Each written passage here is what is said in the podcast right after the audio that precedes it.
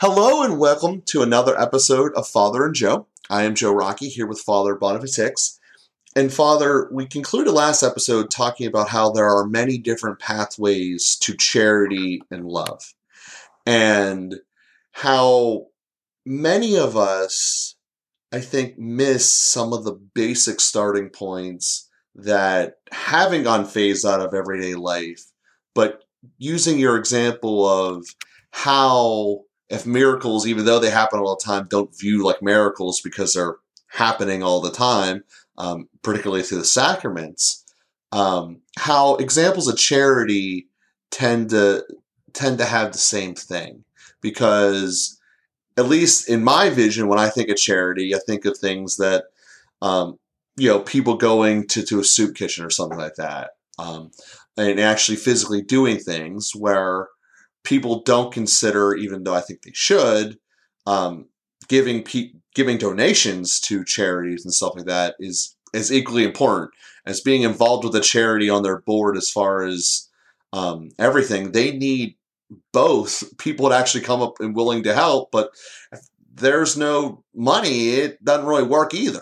Um, so, so not to say that one's more important than the other, because you certainly need both. Um, but I think that the way we view things sometimes is that almost giving a check's an easy way out and we can't do it. And I start there because I think that there are many examples that we do towards charity that people just it's just what they're supposed to do so it doesn't count. You know, you're supposed to, you know, feed your children, so that doesn't count as charity. Um, you know, you're supposed to be nice in general and kind of functional in life. So you're doing that, so that doesn't really count. So I wanted to, to kind of highlight and talk about things that we do do and should appreciate because it is going down that road and it does lead towards better things and you know focusing on these regular activities can ultimately lead us to give more attention to it do them better and therefore have a better result of more charity that being said, that entire framework I just created could be completely flawed. Um, so that's why I want to hand it to you before we uh, I take us down a completely wrong direction. Yeah, thanks for uh, opening up those subjects. We we have a little bit of a vocabulary problem, uh, probably in every language, but uh, certainly in English.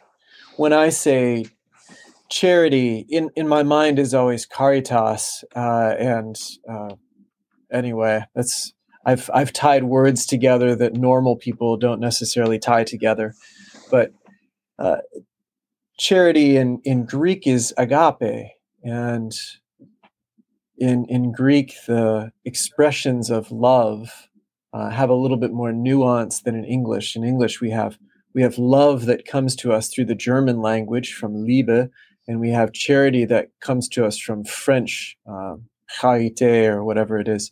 And so we distinguish those two words a little bit, but uh, charities doesn't have the full kind of biblical sense that that uh, we would find in the Greek, for example.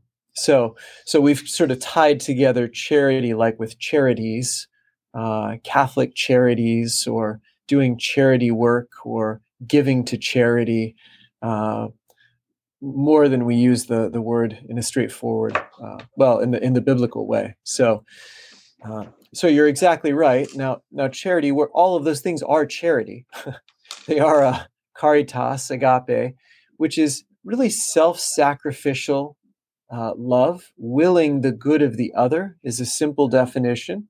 That I'm going to do what's good for someone else, and even at my own expense. I mean, that's a that's what we're ca- talking about and that's the sort of uh, deep movement of god that we participate in when we say god is love god is charity and uh, he who abides in, in love abides in god and god in him. That's uh, that's self-sacrificing or that willing the good of the other even at, at the expense of ourselves and that's ultimately revealed by christ on the cross. Uh, christ crucified is the ultimate icon of Christian charity. So, if you want the full definition of charity in the biblical sense, look at a cross. That's where he wills the good of all of us, our salvation, even at the greatest expense to himself, bearing all of the suffering and sin of the world and, uh, and dying on a cross. So, Uh, that's the fullest sense.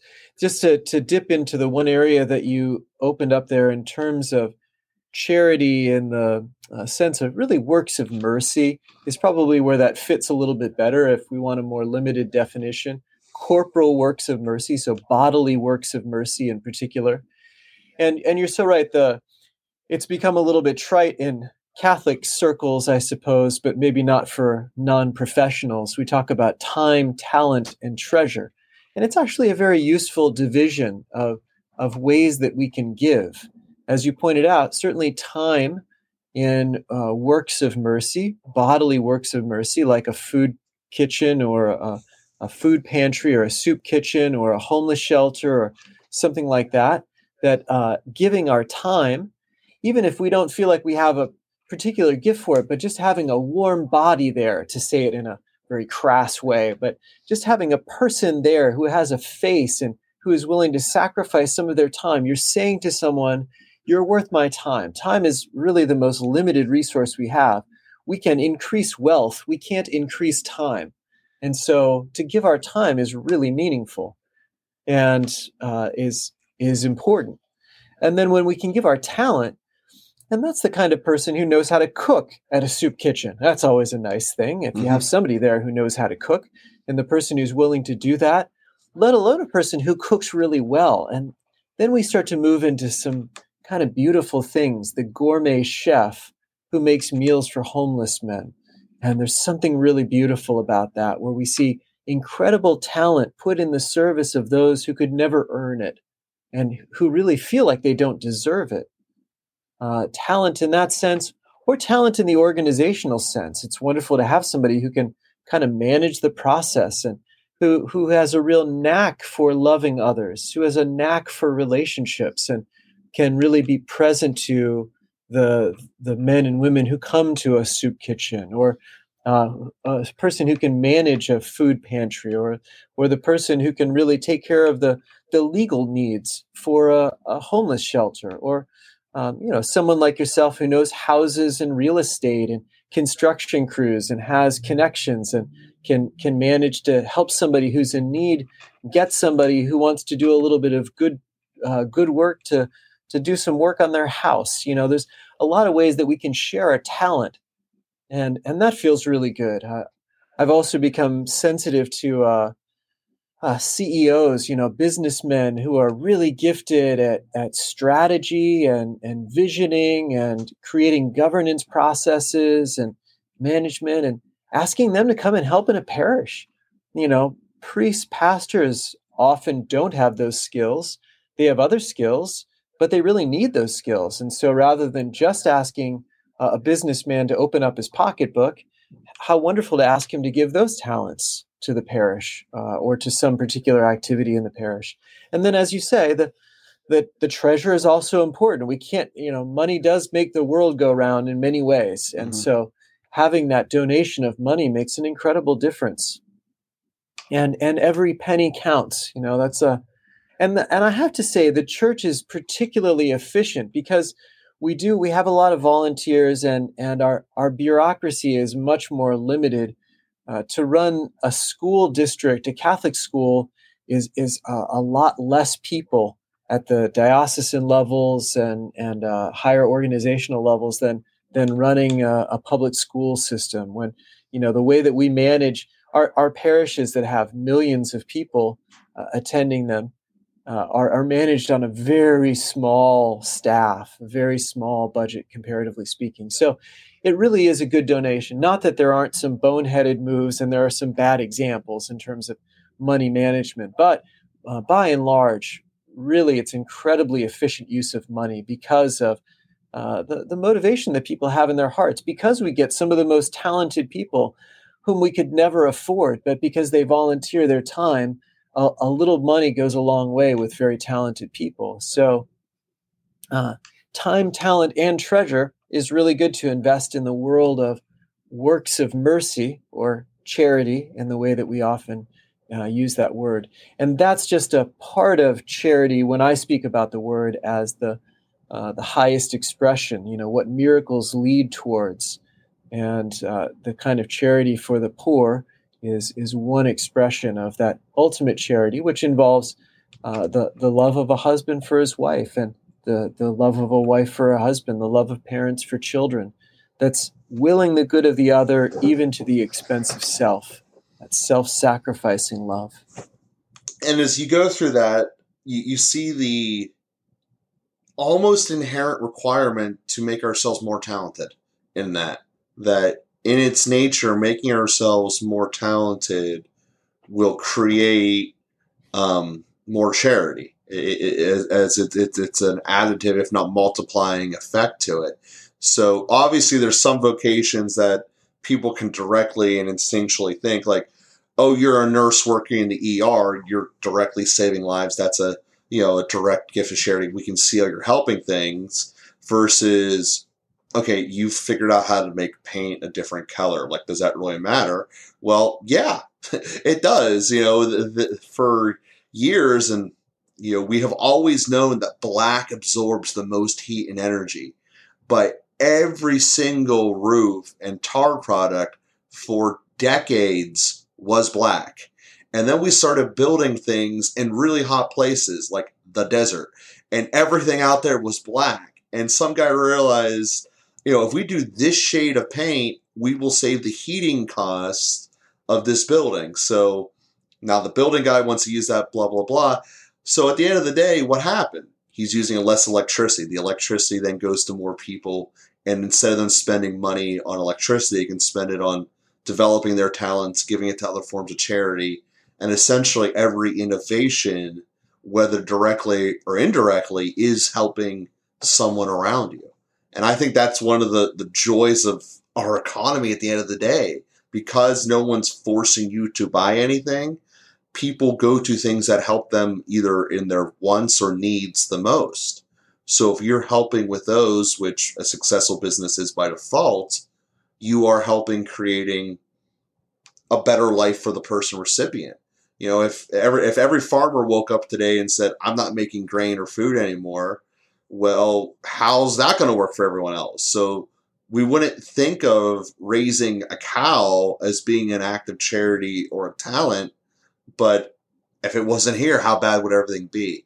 So I think that these are the types of things that we overlook and don't think of that. You know, we don't think of fly by country or fly over country as you know they're doing anything important down there but if they didn't exist we wouldn't exist and i think that there's so that's on a big economic spectrum but i think there's so many things in our every individual day life that we just miss that we just overlook because it's routine. So therefore if it's routine it can't be special. Kind of going back to the, the discussion about miracles. If i'm constantly doing something right it's expected. And if it's expected it doesn't feel special. Um, and that might be a, a, psychological human nature thing that that I'm trying to discuss here. But the importance of do of recognizing what we're doing, even if it's small or ordinary, of having such meaningful impact and helping so much more than us. Because a lot of us can see the negative. You know, does does a father being around help? Well, yeah, can we prove it directly by the conversations you're having with a kid? No, but we can certainly prove that a child raised with only a single parent is statistically way worse off in every measurable way. So something does matter, even if we can't concretely prove what actually is doing is the the missing ingredient, if you will. So mm-hmm. um, I wanted to focus on that a little bit just to to basically tell people, you know, we're doing we're doing important things and it's not just so that we're avoiding hell it's actually creating charity and having a, a massive multiplier effect mm, beautiful yeah that's right yeah uh, I, I would just uh, well i love i love everything that you just said there and uh, if i can uh, augment uh, one thing you talked about how talent uh, leads to greater charity. And I, I would say talent can lead to greater charity. And that's actually, we need to couple those things together. We need to develop talent, and we also need to put talent in the service of charity. Now, as you point out, the guy that's making better roofing tiles may not have in mind uh, the ripple effect, the, uh, the potentially positive ripple effect that that will have. But he can have that in mind to a certain degree, and and the more that we can have that in mind, and the and the more that we can be somewhat intentional and thoughtful about charity, uh, is is really valuable. And so, uh, I always forget Saint Therese or Mother Teresa, and maybe one, uh, maybe Mother Teresa quoted Saint Therese, but uh, ordinary things with extraordinary love. So we can always put more love into what we're doing. Just because we're creating roofing tiles doesn't mean that it has to be devoid of love. We can create roofing tiles with love. And so we should just be putting love into everything that we're doing. And then, um, as John of the Cross said, where there is no love, put love, and then you will find love. If we put love in, we get love out. And that and and in fact in a multiplying way love is always uh, spreading itself and so when we do things with love and then that's going to affect the quality uh, the way that we do them uh, the way that we interact with others as we do them it's it affects all of that. But then also to say uh, as you mentioned earlier love is infinite uh, and so the smallest act of love is also infinite. The largest act of love is infinite. And so uh, whether a small act of love, that is to say, a small thing with great love, or a great thing with great love, there's great love. And that makes it accessible also to the, the housewife, and it makes it accessible to the poor man, and it makes it accessible to the, uh, you know, the Jeff Bezos of the world who uh, have lots of uh, power and privilege and opportunity. So, uh, love is the measure and love is the opportunity and love is what we want to maximize and love is what we want to put into everything and what we want to get out of everything and we want to put everything into the service of love and and so that really it really shifts our perspective it shifts our intentionality it shifts our motivation it shifts our our priorities and what we what we make primary. We don't sacrifice love for the sake of product. We sacrifice product for the sake of love. You know the orienting those those priorities makes a, a big difference in how we how we live and work and serve and enter into relationships. So let's dive into that a little bit more. So say you're like most of us sitting behind a computer all day and you know maybe working from home maybe working in a line of cubicles as i've done in my prior life just sitting in front of a computer and not really having interaction you know um, kind of thinking that is because it was my worst job I've ever had in my life, like the most drab and soulless thing I've ever had. Um, using that as the hardest example, how could we kind of insert love in, into that type of situation, just sitting at a computer and getting blinded by white screens? Well, I guess I would I would question what the inner dialogue is that's going on in that setting. Uh, the the external result may be very much the same from one cubicle to the next, but what's the inner dialogue? What am I thinking about? Who am I doing it for? Uh, who am I having conversations with in my head? Who do I wish were actually seeing the product of my work? Who, who do I wish were there to help me when I run into difficulties? Who am I looking forward to seeing when I go home? uh, where do I find my motivation to keep going? Am I uh, doing it out of fear of my boss and the, the whip that's going to crack?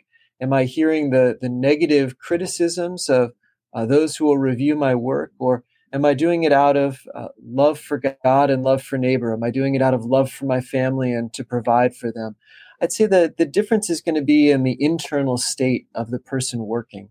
That internal dialogue is going to make a, uh, the difference in whether I'm uh, doing it out of love, uh, with great love, or whether I'm doing it out of bitterness and hatred and uh, feeling forced into that place. And that's where we can see when we see the freedom of the interior space. Now, I'm I'm painting that in somewhat uh, idyllic terms because I'm making it sound like no matter what, uh, we can just choose one or the other. I mean, the reality is mm-hmm. when we're in environments of negativity and when the boss is breathing down our neck, it becomes very hard to do it for uh, have an inner dialogue of love uh, with uh, with the Blessed Virgin Mary, or thinking of uh, your wife being there and and that you're working for your family and you're going to bring home a check to to put food on the table for your son. You know, It makes it hard when when there are negative factors coming at us, but it's not impossible. And that's what we can aim towards. That's real interior freedom to be able to have a space, an interior space that's inviolable and that we keep sacred for the Lord and for those loving relationships in our lives. And that's what uh, saints were able to do in concentration camps. You know, that's uh, that is possible. Our our bodies get beaten up and our minds become weary, and and it's it's harder to maintain the kind of uh, uh, purity or uh, elegance of that internal dialogue. But uh, but it's possible to move in that direction, and that's that's one area that we can really uh, make a transformation in today. We can start working on today. And, and, I love the fact that that's something that we can flip ourselves. There's no, you have to be able to run a 4 3 to be able to do this. You don't need to be a physical specimen or have a PhD. It's something we internally can choose. And that's something that we can do moving forward here throughout the upcoming week to think about, you know, am I getting trapped into a, a, a negative situation or am I looking for the positive outcomes out of this? Because at the end of the day, unless I'm misconstruing something here, the positive outcomes are ultimately going to be based in relationships and love. You know, I'm doing this for someone. When you were going through that list of questions, who am I doing this for? Um, on earth, it's going to be for someone that's going to be a relationship that generates love by default, and, and charity is the path of getting there. So, um, unless I was incorrect about that, that was the uh, the the answer I was getting. It's something that we all can mentally choose to do. So something that we can think of as we're moving forward and in our lives, uh, both this week and, and in the long term. So we thank uh, thank you for doing this episode with me today, Father, and we'll be with everyone again next week.